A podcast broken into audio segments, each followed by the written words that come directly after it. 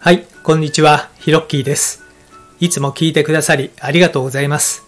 このラジオは僕の今までの経験をもとに物事の楽しい捉え方という視点でお話ししている番組です。どうぞリラックスして聞いてみてくださいね。それでは、ホラ吹きチャンネル始まります。Hello to all about 10 million fans all over the world. I'm Hiroki. How's your day? いつもこのチャンネルを聞いていただきありがとうございます。え今回は観葉植物についてちょっとお話ししてみようかなと思うんですけれども、え前回ですね、え放送の後にですね、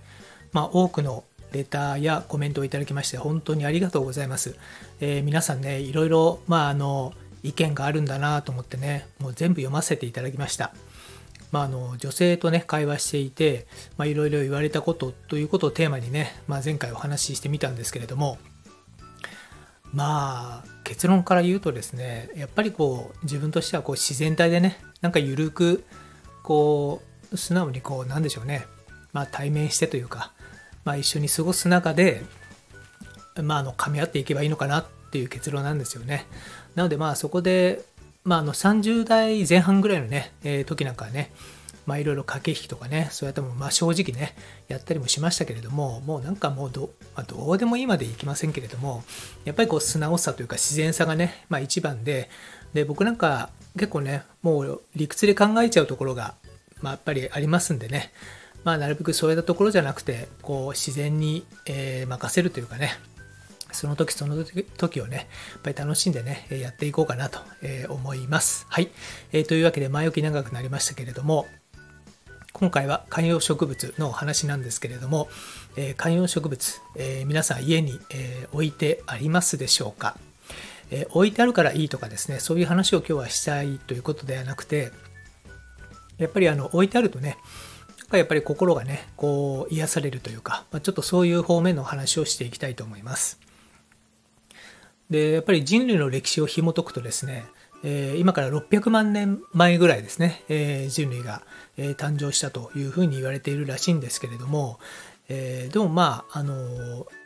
ほとんどがですね、その600万年中、ほとんど、もう99%以上が、やっぱり人間って自然にね、囲まれていて、えー過ごしていたと思うんですよね。やっぱり文明がね、発達して、本当ここ数百年というね、形で自然が一気になくなっていったっていう感じがありますので、まあ、ほとんどその人類仕様としては、まあ、自然の中に人間がいたというのが、やっぱりベースなんじゃないかなと思います。なので、やっぱりこう生活の中に自然があるっていうのは、まあ、当たり前で、まあ、その中でいろんなね、え物事の思考とか、えー行動をしていたということがありますので、人間の脳ってね、そんなに急激に進化しないと思うんですよ。なので、やはりね、こう、身の回りに、自然がある環境で、まあ、なんでしょう、本来の人間の力というのが発揮できるんじゃないかなというふうに僕は思ってるんですね。でまあ風水的観念からでもですねもともとインテリアを仕事にしていた関係で、まあ、その観葉植物をね積極的に家に取り入れるということもですね、いろいろやっていたわけなんですけれども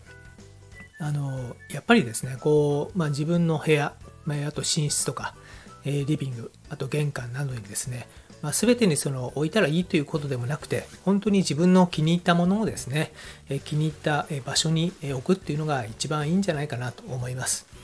まあ、例えば風水と、えー風水的にはですね例えばどっちの方角に、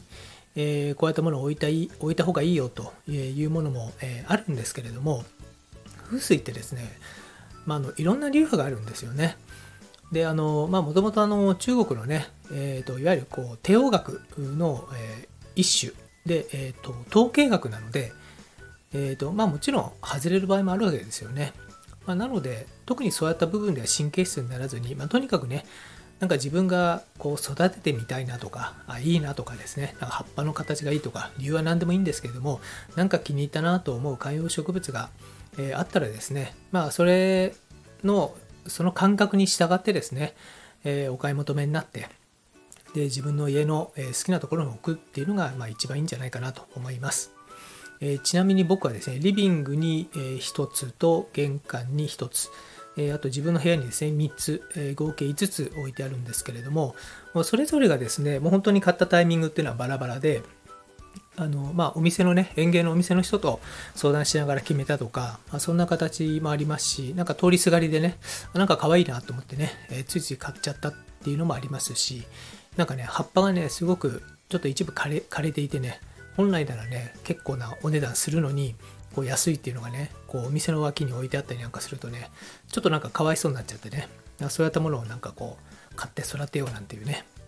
親心っていうんですかね、そういったものを働いて買ったものもあります。でもおかげさまでね、えー、みんな元気にすくすく育って、もう1年もしないうちに鉢植えのね、えシーズンが到来なので、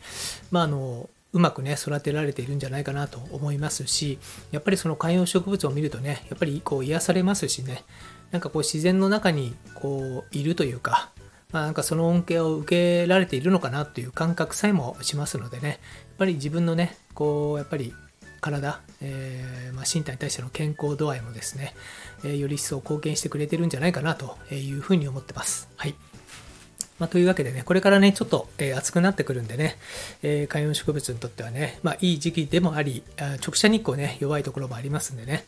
えー、まあ、そういったとこをケアしながら引き続きね、えまあ、世話していきたいなと思っております。というわけで今回のホラ吹きチャンネルはこの辺で。今回の放送を聞いて何かコメントなどありましたら遠慮なくお気軽にくださいね。ご相談などでも構いません。すべて読ませていただきます。音声を聞いた後にすぐにアウトプットすることは脳が刺激的に動いて活性化されるのでとってもおすすめです、まあ、コメントを入れたりブログに書いたり誰かに話したりなどぜひやってみてくださいね。またこの配信内容は自分のものとしてパクってしまって全く問題ありません。どうぞアウトプットを楽しんでみてください。このラジオを引き続き聞いてみたいと思われましたら、どうぞ躊躇なくフォローボタンを押してくださいね。最後までお聴きいただきありがとうございました。それではまたです。Thank you for listening to the end. Let there be prosperity.